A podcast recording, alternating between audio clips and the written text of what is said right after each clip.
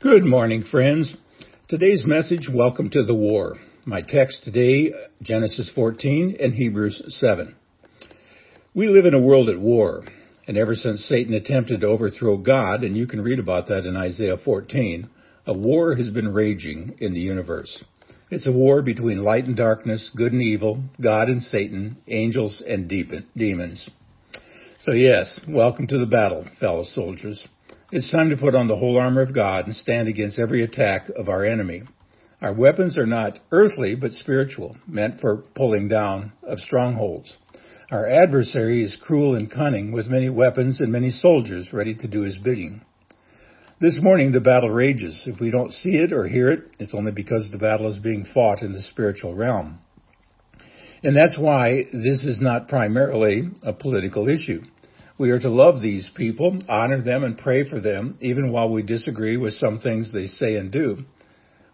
In other words, we don't wrestle against flesh and blood, and we don't seek a political victory. Now, with that just as a brief introduction, we're going to turn to Genesis 14 first of all. And immediately it grabs our attention because this chapter records the first battle in the Bible. This ancient story, which may at first seem to have no relevance to us, actually contains the basic principles of spiritual warfare. It tells us how to fight and how to win. It reveals Satan's diabolical strategy, and it teaches us crucial truths we need to know. Well, let's start back with Abraham rescuing Lot in Genesis chapter 14, verses 1 through 17. Now, this chapter falls into two parts. The first 16 verses go into great detail describing the first war in the Bible. Now, just let me briefly summarize what they say. In the days of Abraham, five pagan kings lived near the southern end of the Dead Sea. Two of the kings ruled over the wicked cities of Sodom and Gomorrah. And by the way, whenever you see those two cities mentioned in the Bible, they're always connected with gross moral evil. Now, by the time of the New Testament, they come to symbolize the moral evil of this world. Now, those five pagan kings were conquered by four pagan kings from the east. For 12 years, the five kings paid tribute to the four kings. In the thirteenth year, they rebelled, refused to pay, which caused the four, four kings to declare war against them. Now, in telling this story, I've emphasized that all of the kings involved were pagan. That's important because when the pagans fight each other, there is normally no reason for God's people to get involved. Now, Abraham, who's living in Canaan, at first has no reason to care one way or another. As they say in Texas and even in Nebraska, we don't have a dog in that fight. But things changed when he learned that his nephew Lot had been taken captive when Sodom, where he was living, was overrun by the kings from the east. So now Abraham faces a moral crisis. What should he do about Lot? Well, there were at least two reasons for Abraham not to get involved. First of all, it was not his fight, and second of all, Lot had brought this problem on himself. Now, the second point was has particular value because Lot has foolishly chosen the well-watered plains while leaving the scrubland to his uncle.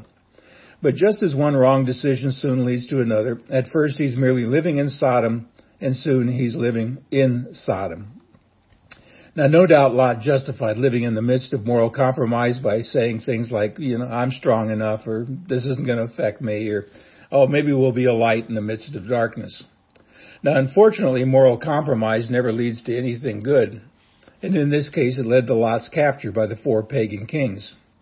Now, Genesis 14 verses 13 to 16 tell us how Abraham responded when he heard the news. He led 318 trained fighters from his own household. And leading a daring nighttime raid, his tiny band routed the four pagan armies and chased them north of Damascus and in the process he recovered enormous booty and re- rescued Lot and his family. Now, from this story, we can deduce four principles of spiritual warfare. First of all, the danger of compromise. Now, if Lot had not been in Sodom in the first place, Abraham would have never had to rescue him. When will we learn that nothing good comes from compromising our moral values? See, every time we try to set aside our Christian values in order to have a good relationship with the world, we are often the ones who end up suffering for it. Second of all is the loyalty of love. Here we see Abraham risking his own life in order to save his wayward nephew. Sometimes love will cause us to do things that seem pretty odd to outsiders. We may have to extend our resources in ways we did not expect. And tough love, yeah. But what about risky love? As C.S. Lewis has written, love anything and you risk having your heart broken. The only way to spare yourself the pain is to live inside a casket cut off from everyone and everything. See, love doesn't just sit there and go, well, he's getting what he deserves. No, love cares enough to get involved, even at the risk of being hurt. And third, the importance of preparation. When the moment came, Abraham could instantly call forth 318 trained men. Now, who trained them? I think Abraham did. They were his personal Delta Force, his SEAL team, ready to go into battle on a moment's notice. The same holds true in, our, true in our spiritual warfare. Since we never know where Satan will attack next, we must be ready to respond at a moment's notice. That means being prayed up, studied up, with our armor on, and with the sword of the Spirit in our hands. It means being sober at all times, watching for the fiery darts of the enemy. Sleeping soldiers will soon be dead soldiers. And fourth is the courage to fight. And here we see Abraham's courage at his finest. He didn't hesitate to go into battle, even against a much larger force. He had the courage to fight because he knew his cause was just. In this, he models for us the true meaning of Ephesians 6:12. Put on the full armor of God, so that when the day of evil comes, you may be able to stand your ground, and after you've done everything, to stand. During the Civil War, the soldiers would often sing, Praise the Lord, and pass the ammunition. I mean, such should be a rallying cry for every Christian soldier. Now, as we move into the second half of Genesis 14, one battle is over, but another one is about to begin. As Abraham is returning home, two kings come to meet him the king of Sodom and the king of Salem. Now, these two men could hardly be more different. Bera, king of Sodom, rules over the most vile, perverse, morally corrupt city in the world. He represents the ultimate end of mankind as it turns away from God. Now, the king of Salem is a mysterious man named Melchizedek. Verse 18 tells us that he was the king of Salem, a reference to Jerusalem, the city of peace, but his name in Hebrew means king of righteousness, a priest of God Most High. So here is a Gentile king who somehow has come to know the one true God. The particular name for God used here is El Elyon, the Most High God. It refers to the God above all other gods, the supreme ruler and Lord of all the universe. He's the God who reigns far above the false God of the pagans. Now somehow Melchizedek has come to know this God and has become his priest even while serving as the king of Jerusalem. And all of this is rather mysterious to us, and there are a lot of questions that remain unanswered. But of greatest interest are the words in this mysterious Melchizedek as he talks to Abraham in verses 19 and 20. He says, Blessed be Abraham by God Most High, creator of heaven and earth, and blessed by God Most High, who delivered your enemies into your hand. And Melchizedek does two things for Abraham. One, he blesses him in the name of the Lord, and two, he reminds him of the true source of his amazing victory. It's as if he's saying, Abraham, how do you think you managed to defeat those four armies? Did you think it was your brilliant strategy, military strategy? Nah, forget it. You took that tiny handful and you defeated a much larger army only because God himself gave you the victory. He delivered your enemies into your hand. Now at this crucial moment, the king of Sodom suddenly speaks up with what seems to be a very tempting offer.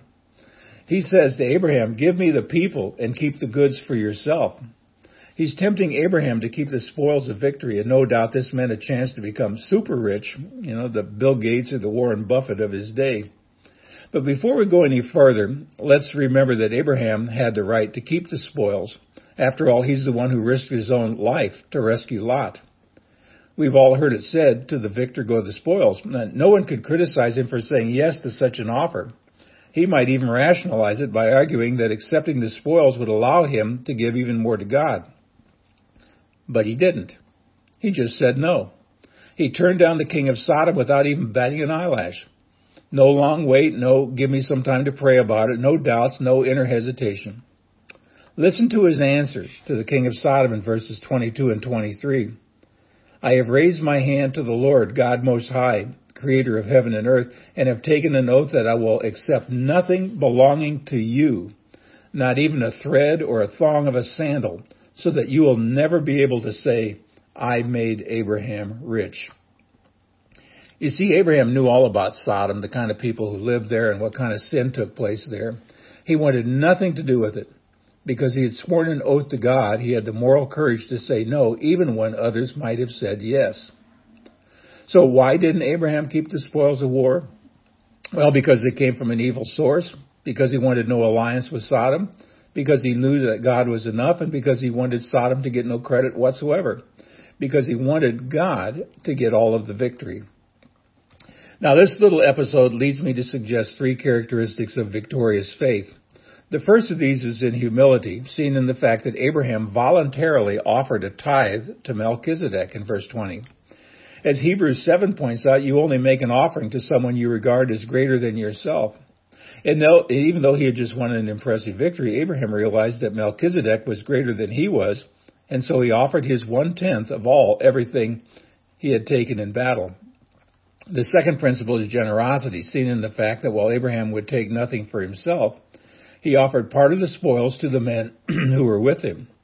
And the third principle is purity, seen in the fact that Abraham would not compromise his values because he knew that the king of Sodom, in offering the spoils, was like a Washington lobbyist trying to buy influence with dirty money. Now, when you stand back and look at Genesis 14 in perspective, you realize that there are really two battles here one between Abraham and the pagan kings, and the other between Abraham's godly conscience and the pull of moral compromise. This ancient story forces us to confront some very penetrating questions. Is God enough for you? Or do you also need what the world has to offer? Well, it's almost time to wrap up the message before, it but before I do, let me draw four, four principles that stand out from Genesis 14. One, there will be continual conflict in the Christian life. In other words, friends, no one ever arrives. If Romans 7 teaches us anything, it is that even the best Christians will struggle earnestly with sin till the day they die. I mean, if Paul had to fight with sin, so will you and so will I. And second, great temptation often comes after a great victory. And that's precisely what happened to Abraham. The king of Sodom came to him after his great victory the same will often happen to us. Have you ever had a great victory, for example, lately? Seen a marvelous answer to prayer, won a major battle, finished a big project, accomplished a personal goal, or passed an important test? If so, I'm just going to say, watch out. Sometimes temptation comes in the afterglow of a great victory. And third, as we grow, we will continually be tested regarding our ultimate choice in life. Abraham had to decide whether God was enough or if he also needed the treasures of Sodom. So don't be surprised if you're tested this week. And fourth, only when you glimpse the greatness of God will you have the strength to withstand temptation. That's what happened to Abraham. It was only because he had lifted his hand to God Most High that he had the inner strength to resist the king of Sodom. Now, some of us spend too much time worrying about temptation when we ought to spend more time contemplating the Lord. When your God is big enough, temptation will be small enough that you can win the battle. Now, I've got two more questions to ask and then we're done. And question number one is, I thought this sermon was about the Hebrews. You have not yet mentioned it. And question number two, by the way, who is this Melchizedek guy? Now, it may interest you to know that he is mentioned just three times in the Bible. Genesis 14, Psalm 110, and in the book of, you guessed it, Hebrews. In fact, Hebrews 7 tells us more about him than Genesis 14 does. This Melchizedek was king of Salem and priest of the Most High God. He met Abraham returning from the defeat of the kings and blessed him, and Abraham gave him a tenth of everything. Now, first of all, we learn from Hebrews 7 that he was uh, without father or mother, without genealogy, without beginning of days or end of life, like the Son of God. He remains a priest forever. Now, the key phrase in verse 3, Melchizedek is like the Son of God. Now, some people have wondered if Melchizedek actually was a pre-incarnate appearance of Jesus, but that's necessary um, that to, to this passage. The point is, just as Melchizedek has no recorded genealogy, meaning we don't know where he was born or when he died, and thus remains a priest forever, because no one can pr- prove that Melchizedek ever died. Jesus remains also, also remains a priest forever because we know he died, but then rose from the dead and remains alive in heaven to this very hour. And like Melchizedek, Jesus is both a king having the authority to help us, and a priest having a heart that's sympathetic to our needs. And here the writer's conclusion of the matter in Hebrews 7:25. Therefore, he is able to save completely those who come to God through him, because he always lives to intercede for them.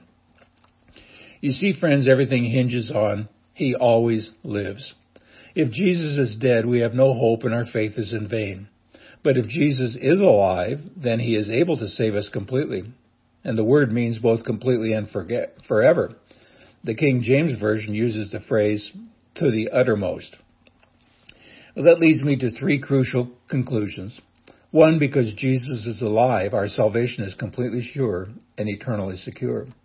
Two, because Jesus is alive, our needs completely met today, tomorrow, and forever. And three, because Jesus is alive, our ultimate victory is guaranteed. It has been said that the darker the night, the brighter the light, the greater the test, the greatest Uh, the opportunity for seeing God's power at work. Now I know that these are difficult days for all of us. I mean, Satan attacks us on many levels, and the way he attacks me may not be the way he attacks you. But I do know what he wants to do. He wants to divide us, discourage us, and defeat us. In the day of battle, you only have two options. You can fight or flee. Abraham was willing to fight, and that's why he won the victory. Our only hope is to turn our eyes to Jesus. Hebrews 12:1 exhorts us to fix our eyes on Jesus, the author and perfecter of our faith. He faced the same battle, and because of it, he went to the cross. When you and I grow weary, we need to keep our eyes on Jesus. Do not look to sinful men or fallible leaders, but focus on Jesus and Him alone. He has not brought us this far to cause us to fail. He will give us the strength to keep on going and will bring us safely home at the end. Until next time, see the vision, live the mission, and feel the passion. God bless.